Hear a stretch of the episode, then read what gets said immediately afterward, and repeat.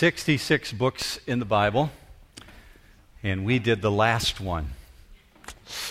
So I'm figuring if it took us a year to do one, got like 66 years of teaching ahead of you. That's job security. Ever been to, um, a matter of fact, I should tell you where we're headed next. Um, uh, this particular day, obviously, we're wrapping up the book of Revelation, Revelation chapter 22. And then next week, um, this is part of a series called Destiny. And we started a year and a half ago with Destiny of a Man, studying the life of Joseph.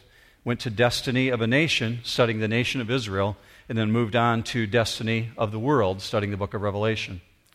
Next week, I'm going to try and put a bow tie and tie all three of those together. So, a year and a half of teaching into a half hour. You can pray for me. That'll be a challenge. Um, after that, though, obviously we're stepping into Christmas and preparing our hearts for Christmas and what comes with that. After Christmas, after the new year, we're going to be studying the book of Titus for about six weeks. Kind of a short book, a little study there. And then we're going to be doing the book of John after Titus. So that's where we're headed. Um, let's take a minute and pray that God would prepare our hearts for what we're about to study. Would you do that with me? Father, we've declared truth in the song that we just sang, you are unshakable, you are unstoppable, you are unchangeable. And whatever you have purposed to do, you will do it. If we've learned anything about your nature and character, is that you can be trusted. And everything that you say you will do, you do. With that in mind, Father, as we look into this last set of verses in this last chapter, in the book of the Bible. We ask that you would use your Holy Spirit to guide us. Allow us to see things that are not easily understood, but because of the work of your Spirit in our life, it's much easier for us to comprehend. We ask God now that you would receive this study time as a time that we've set aside to know more of your nature and character, and you would bless us and refresh us as a result of it. We ask this in Jesus' name. Amen. Ever been to a bad movie? One that all the previews made it look really, really good. And you went to it and you were so disappointed with the ending that you actually wanted to walk out and ask for your money back? I've done that. I've gone to movies where I've walked up to the desk and there's some um, child working behind the counter who, who looks like I just stuck a flashlight in their eyes. They're so shocked when I said, That movie just really didn't cut it for me. I am so disappointed. I would like my money back. Oh, I'll have to call my manager. I've done that more than once because there's things that are hyped to make us expect that it's going to be really good. And we get into it and it's really bad. Revelation is the reverse of that we expect it to be really good, even though people talk it down and say it's really bad, but it's really good. And the ending does not disappoint. The ending is phenomenal because it's God putting his stamp on his word, saying, What I have said, I will do. Look with me up on the screen so that I can reinforce that for you. It comes from Isaiah 46 8. You'll see it repeated again in the book of Revelation. This is God speaking. Remember this and be assured. Recall it to mind, you transgressors. Remember the former things long past. For I am God and there is no other. I am God and there is no one like me, declaring the end from the beginning, and from ancient times things which have not been done, saying, My purposes will be established, and I will accomplish all my good pleasure. Truly, I have spoken Truly, I will bring it to pass. I have planned it. Surely, I will do it. Catch that part in the middle, declaring the end from the beginning. Genesis chapter 3, verse 15, God is talking to Lucifer, Satan, after the fall of man. And he says, The seed of this woman will crush you. From the beginning, God promised the end. We saw Satan crushed a couple chapters ago. Then we got to study what our destiny is in heaven. This is God emphatically saying there's an amazing sweep of history, and we've only been able to be part of a little tiny piece of it. We looked the very first week in the study of the book of Revelation in chapter 1 with John on the island of Patmos, a prisoner cast to the island. And he said, I was caught up to heaven and I saw amazing things that God told me to write down. That was Revelation chapter 1. Now we find ourselves carried all the way forward into the eternal state in which Jesus speaks to us personally. He speaks to his church. That's Revelation 22. He's going to talk to you now. And he speaks through his word things that were written a long time ago. The text is really weighty, it's full pressure, force of pressure upon us because we have to take action with what's written here. It helps us to determine what we believe about God. What I said to you last week, that I said I was going to repeat again this week and again next week, still holds true. What you believe about God determines what you do next. What you believe about God determines what you do next. You'll see that reinforced this morning because there's a sense of urgency. Jesus says three times, Behold, I am coming quickly. I will explain that to you in just a minute, what he meant by that. If you have your Bibles, go ahead and open up to Revelation chapter 22, and we're going to start in verse 6 this morning. We left off last week in verse 5, where it said that we will reign forever and ever. Long time. And now it comes into verse 6. Revelation 22, verse 6, you'll see it as well up on the screen. And he said to me, This is an angel speaking to John, These words are faithful and true.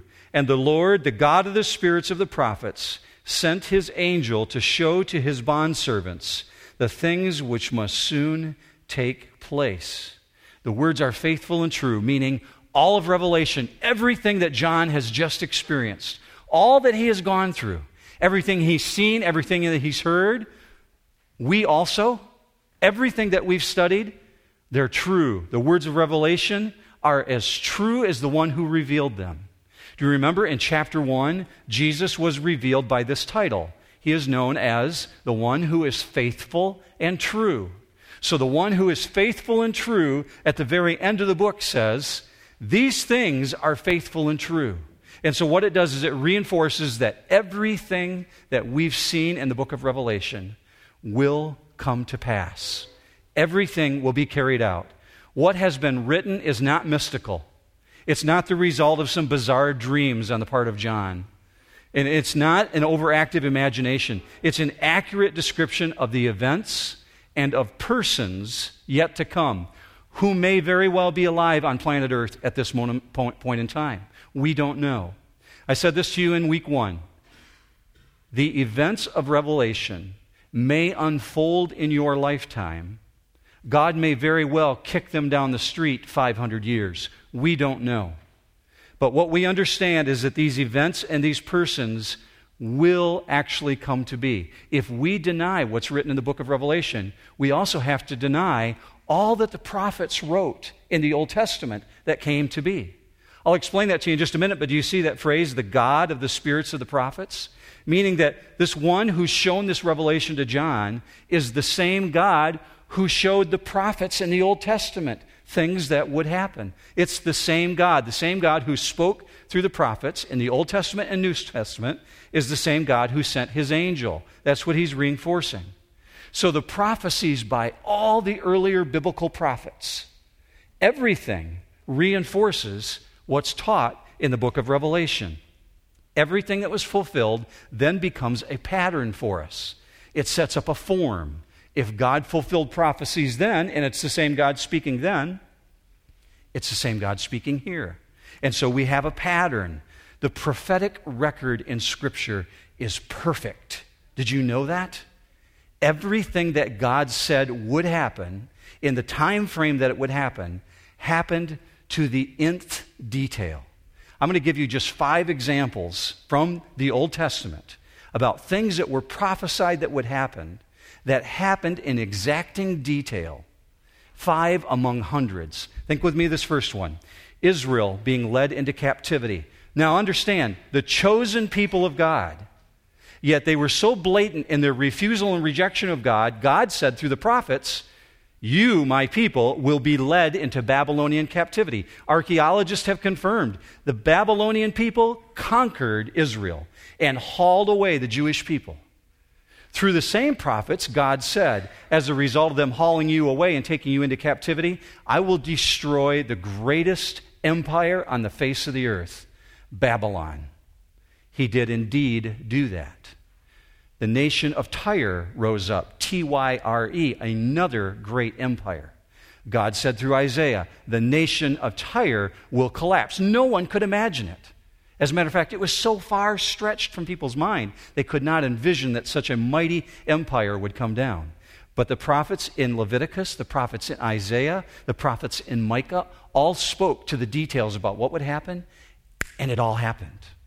Let me take you forward to something you're more familiar with, specifically, Jesus being born in Bethlehem. Micah, the prophet, wrote it 400 years earlier. And yet, Jesus was born exactly in that city. God fulfills his prophecies. There's one more I want to point you to, and that is specifically that Jesus would be killed in a certain manner and that he would be crucified by sinners. It comes from the book of Isaiah. Let me read this to you. You can read it later today yourself and see the detail that's there. I want to read it to you and explain what's going on here. Isaiah 53. Isaiah 53, verse 3 He was despised and forsaken of men, a man of sorrows and acquainted with grief, and like one from whom men hide their face, he was despised and we did not esteem him.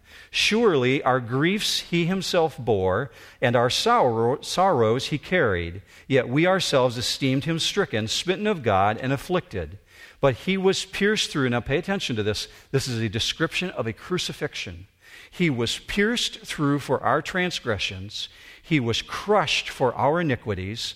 The chastening for our well being fell upon him, and by his scourging we are healed. 800 years before Jesus was crucified. 400 years before crucifixion was even invented as a form of corporal punishment, capital punishment. Scourging was unheard of.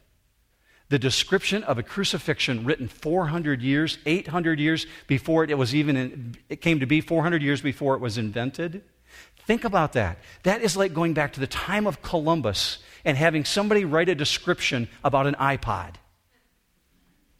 It, it's just mind boggling the detail God gave through the prophets. And so when we approach the book of Revelation, we should not think of it any differently. God gave very exacting details about how he would carry things out. This is what it means God will do exactly what he said he will do. So, indeed, what you believe about God really does determine what you do next. He said also, there's things which must soon take place. Now, we've been waiting 2,000 years for these things to soon take place. Doesn't sound like soon, does it? 2,000 years is a long time. Let's take the word must and soon together. First of all, when you see the word must in Scripture attached to this word soon, it's a prefix. Look at the definition on the screen for must. It means en. It's a Greek word, a preposition. It denotes a fixed position. Now, when it's attached to the word tacos, not a Mexican dish, tacos, en tacos, it means fixed to a place and time. So let's look at the word tacos, the definition for it. A brief space of time within in the Greek, en prefixed in haste, meaning quickly and speedily. So en tacos, meaning a predetermined period of time that when it happens, it'll happen in rapid fire succession. All of human history, thousands of years of existence, compressed into a seven year tribulation. The tribulation period, we understand, is seven years in length, according to what we studied. So Jesus says they will soon take place. En tacos. When they happen, it'll happen rapidly.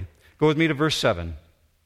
And behold, I am coming quickly. This is Jesus speaking now. Blessed is he who heeds the words of the prophecy of this book. Who's the he there? You. Blessed is he who heeds the words of the prophecy of this book. First of all, Jesus said, You're blessed. You're blessed if you heed the words that are written here. What does he mean by the word heeds? I want to show you the definition on the screen. The word is tereo. It means a watch to guard properly by keeping the eye upon to keep. You have an assignment from Jesus. Did you know that? Other than telling people about the gospel, you have an assignment from Jesus. You read it right here. You are blessed if you heed, meaning if you guard the word of God, if you watch for the words of revelation to unfold.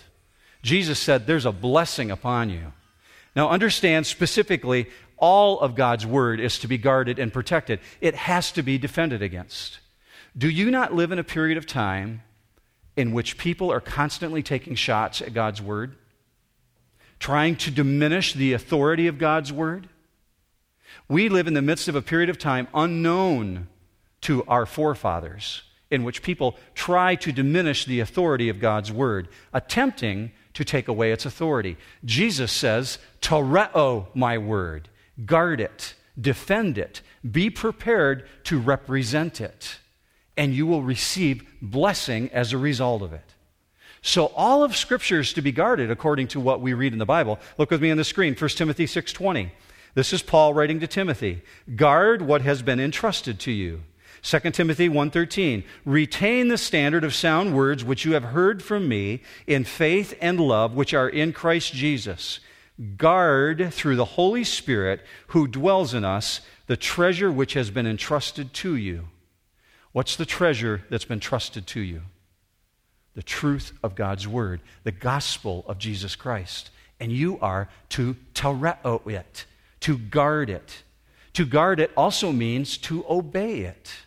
Okay, let's move forward into verse 8. I, John, am the one who heard and saw these things. And when I heard it and saw, heard and saw, I fell down to worship at the feet of the angel who showed me these things. But he said to me, Do not do that. I am a fellow servant of yours and of your brethren, the prophets, and of those who heed the words of this book. Worship God. The first time since chapter 1, we're reminded who's been writing all this. I, John, heard and saw these things. And he's so awestruck. Now, understand, John didn't do this over the course of a year. He's writing constantly everything that he's seen. God said, write it down. So John's been writing. He didn't have 39 weeks to think it through. He's watching these events. And as a response to these events, he's so awestruck, he collapses at the feet of this angel and begins to worship him. You remember what I said in week one, if you were here?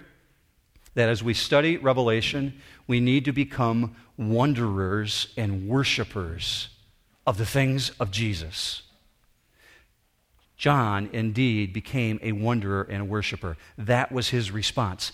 Understanding the book of Revelation should make you worship. Do you remember what you saw in Revelation chapter 4 of God on his throne? The peals of thunder, the flashes of lightning, all the creatures surrounding the throne? It makes you a worshiper. So John had the right response. He just directed it at the wrong being, the wrong entity. And so the angel says, Don't do that. I am a fellow servant of yours. He's a created being also. And do you notice how old this angel is? He says, What? I am a fellow servant of yours and of the prophets and of those who heed the words. In other words, this angel was serving prophets back in the Old Testament. He's talking to John at this moment, and he's an angel who's serving us, those who heed the words of this prophecy. This angel's been around a long time. And so he calls John back to reality and says, Don't do that. Don't plant your face in the ground in response to me. I'm a holy angel. I'm pointing you to God. Worship God. Verse 10 And he said to me, Do not seal up the words of the prophecy of this book, for the time is near. Let the one who does wrong still do wrong, and the one who is filthy still be filthy, and let the one who is righteous still practice righteousness, and the one who is holy still keep himself holy. Where else did we hear in Scripture? Those of you who are students of the Old Testament will remember a time when God revealed a prophecy and he said to someone, Seal up the words of this book. Daniel, that's right. Daniel was given insight into future things, but God said, Daniel, seal them up. Now is not the time. But to John, stepping all the way forward into the time of the New Testament, the end of the first century, God says, don't seal them up. Why? Because people need to know this information. The time is right. It's beginning to unfold. Not to teach revelation is to disobey Jesus. Not to study Revelation is to disobey because he says, don't seal them up, don't hold it back. People need to know this information. So don't seal up the words. Holding back the information robs the church of the information that it needs to know. God wants you to know the end of the story, He wants you to understand it, as hard as it is. Now, it says something very specific that's hard to understand. Let the one who does wrong still do wrong, and the one who is filthy still be filthy. And let the one who is righteous still practice righteousness, and the one who is holy still keep himself holy. That phrase is very closely connected to do not seal up the words. They're arching together. In other words, this truth needs to get out there, and people's response to the truth determines their eternal destiny. How people receive the information that is not sealed up determines what they're going to do. So the truth of Scripture becomes one, an instrument of salvation, or an instrument of damnation. People are either damned by it or saved by it, but they have to do something with the information. You can't just go on. So that's why it's saying those who hear the truth but continue to do wrong, they've made their decision and they've fixed their destiny. They've determined where they're going. Likewise, those who understand by hearing the word and practice righteousness, let them continue to be righteous. That's what he's saying here. So Revelation draws a line in the sand. Very clearly, you have to do something with this information, and it becomes a warning. Decisions determine your character. Do you ever stop to think about that? Your decisions determine your character, and your character, according to this, impacts your destiny. The decisions you make based upon the Word of God and understanding who He is makes a difference about your eternal destiny.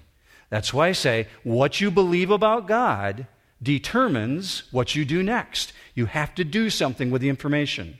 Verse 12 Behold, I am coming quickly, and my reward is with me, to render to every man according to what he has done. I am the Alpha and the Omega, the first and the last, the beginning and the end. So Jesus repeats it again pay attention. That's what the word behold means. Hey, pay attention.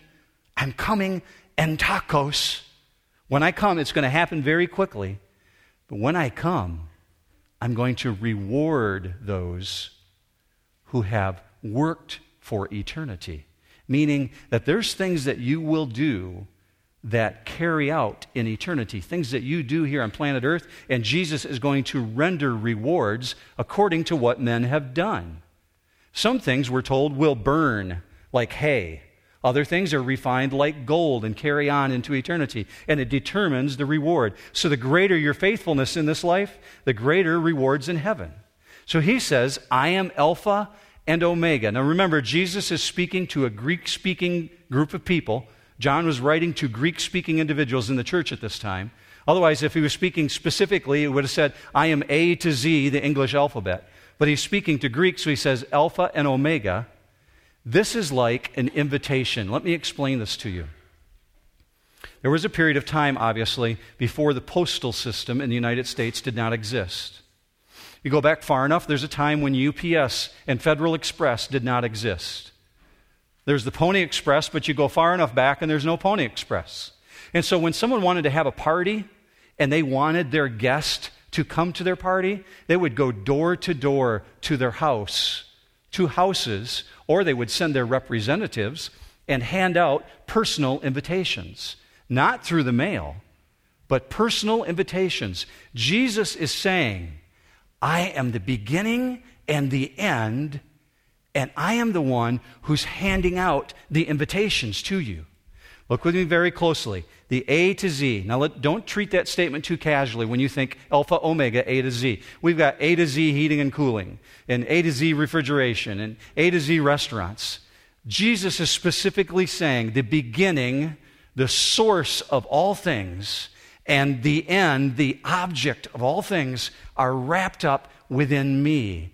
And I'm the one who's making this invitation to invite you into eternal life, the Alpha and the Omega. So that's why he steps into verse 14 and says again, You're blessed if you do something.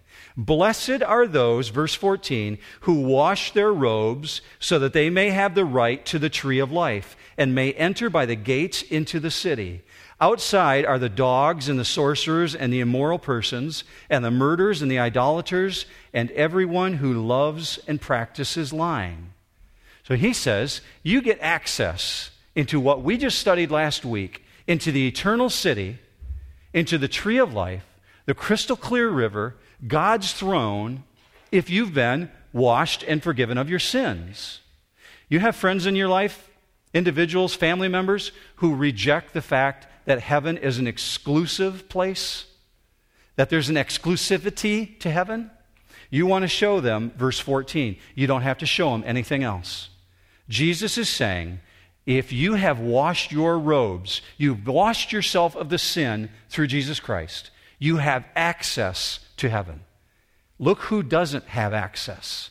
Outside are the dogs and the sorcerers and the immoral persons. In this period of time, dogs were not domesticated like we have today. God is not anti dogs, okay? This is a period of time in which dogs roamed the streets, they were garbage pickers carnivores who went to the dumps to pick up trash to survive on. It was the lowest form of degradation you could bestow upon someone to call them a dog, meaning without any moral fiber whatsoever, living in the dumps. So God is saying there's a very clear line. If you've washed your robes, your sin is gone, you're in. But if you've rejected it, you're on the outside, meaning the lake of fire. That's what we studied a couple weeks ago. Verse 16 I, Jesus, have sent my angel to testify to you these things for the churches. I am the root and the descendant of David, the bright and morning star.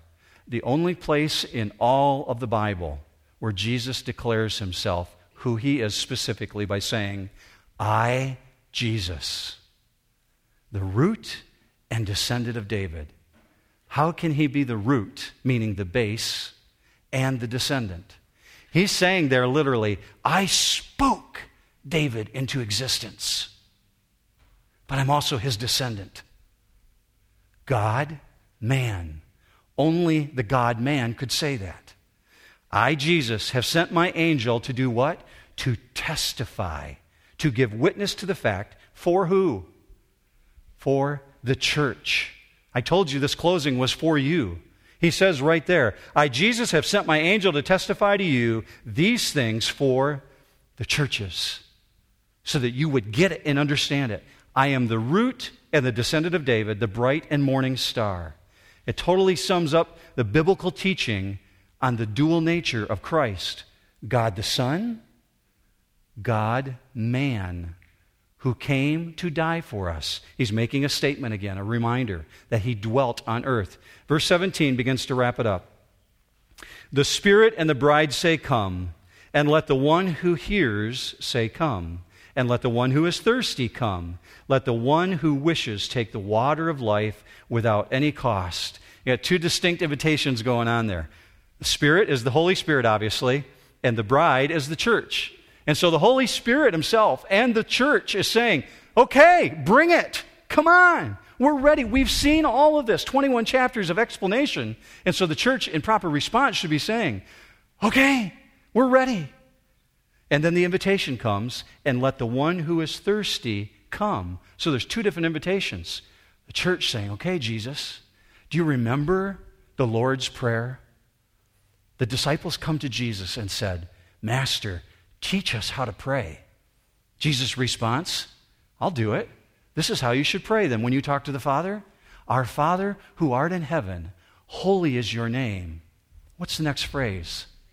Your kingdom come. Even back then, Jesus said, You're going to want to pray for this. This is a pretty big deal. Pray for the kingdom, for the arrival of the kingdom of Christ.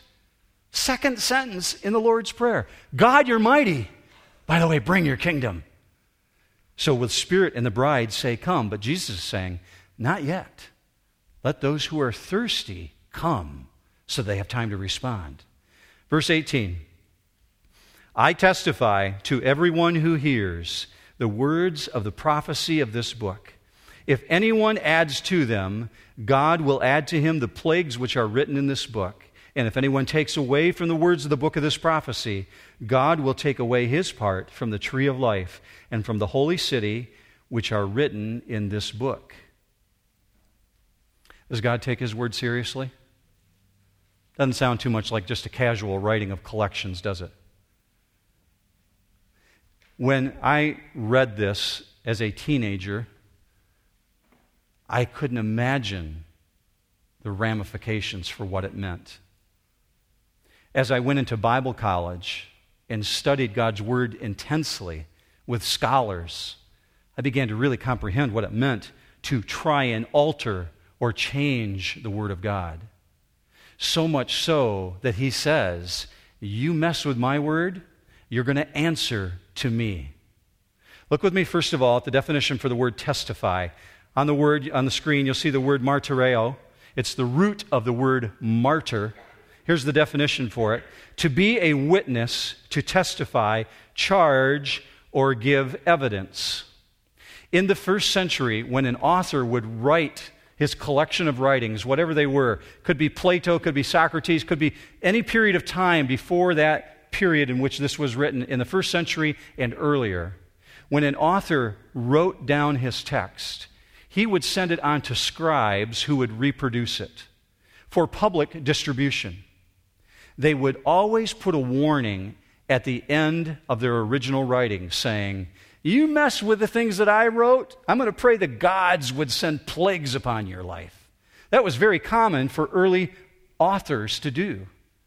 So if the scribes would mess with it or alter it in any way, they're doing it in fear because the author said, Don't mess with my words. But notice how John says it I martyreo to everyone who not writes, but hears. Everyone who listens to this. I'm telling you, the words of the prophecy of this book, they can't be changed. They should not be added. The authority and the words of prophecy written here are not to be altered in any way. I want to explain the significance of that in just a minute. Look with me on the screen at Proverbs 30, verse 5. Every word of God is tested. He is a shield to those who take refuge in him. Do not add to his words, or he will reprove you, and you will be proved a liar. So, Revelation describes all of God's plans, all of God's purposes, and any alteration of it would be a alteration of Scripture. So, 200 years ago, someone pops on the scene by the name of Joseph Smith. Joseph Smith says, Hey, I got a new revelation. I got a new revelation of Jesus Christ. Let's call it Mormonism. Now, that should make you shake in your boots. That someone says, Yeah, that verse there, I don't believe that.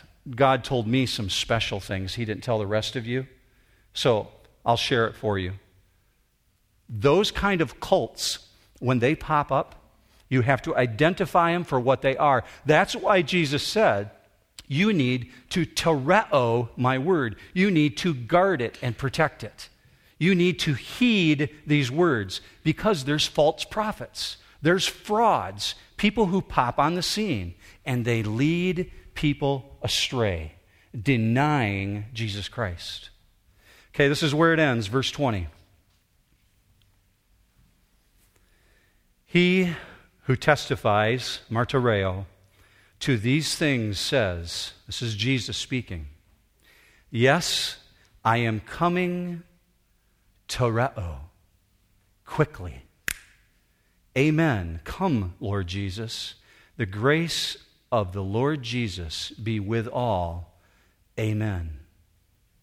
Things will not continue on forever and ever as they are. God will come. It's a confirmation of God's promises. God's word promises us that He will come. In the very beginning of this teaching, a half hour ago, I read to you Isaiah 46. It ended with Isaiah 46 11. Let me read it to you again. Truly, I have spoken. Truly, I will bring it to pass. I have planned it. Surely, I will do it. Okay, so 2,000 years have gone by. And people are on the scene, obviously, saying, Yeah, you guys actually believe that? I mean, 2,000 years? How long are you going to wait? I mean, I've heard of patience, but come on, give me a break. 2,000 years? You really buy into that? Fortunately, God saw that coming too, and he had an answer. Look with me on the screen at 2 Peter 3 3. Know this. First of all, that in the last days, mockers will come with their mocking, following after their own lust, and saying, Where is the promise of his coming? For ever since the fathers fell asleep, all continues just as it was from the beginning of creation. But do not let this one fact escape your notice, beloved, that with the Lord, one day is like a thousand years, and a thousand years like one day. The Lord is not slow about his promise, as some count slowness. Here's the reason why it hasn't happened, but is patient toward you not wishing for any to perish, but for all to come to repentance. How appropriate that the last book of the Bible, the last chapter and the last verse, with the last sentence says, The grace of the Lord Jesus be with you. Because if it wasn't for the grace of God, we'd be facing a terrible destiny. So John closes it appropriately for the church the grace of Jesus Christ, who redeemed you from your sins and bought you back. He's the one who determines your eternal destiny. How fantastic of a promise is that? So I ask you this morning where's your destiny? Is it in heaven? According to the authority of Scripture, if you claim the name of Jesus Christ, your destiny is in heaven. You reject it, Scripture says you're on the outside looking in, wishing for it. Church, you have a great promise. God's word has never lied. Everything he said he will do, he will do. Why don't you just stand up with me? Let's close in prayer.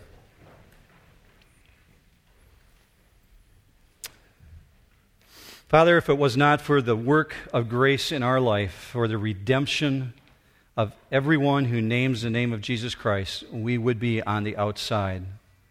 And we would be associated with those who have no hope.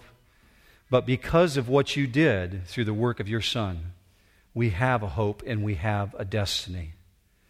Thank you for your grace.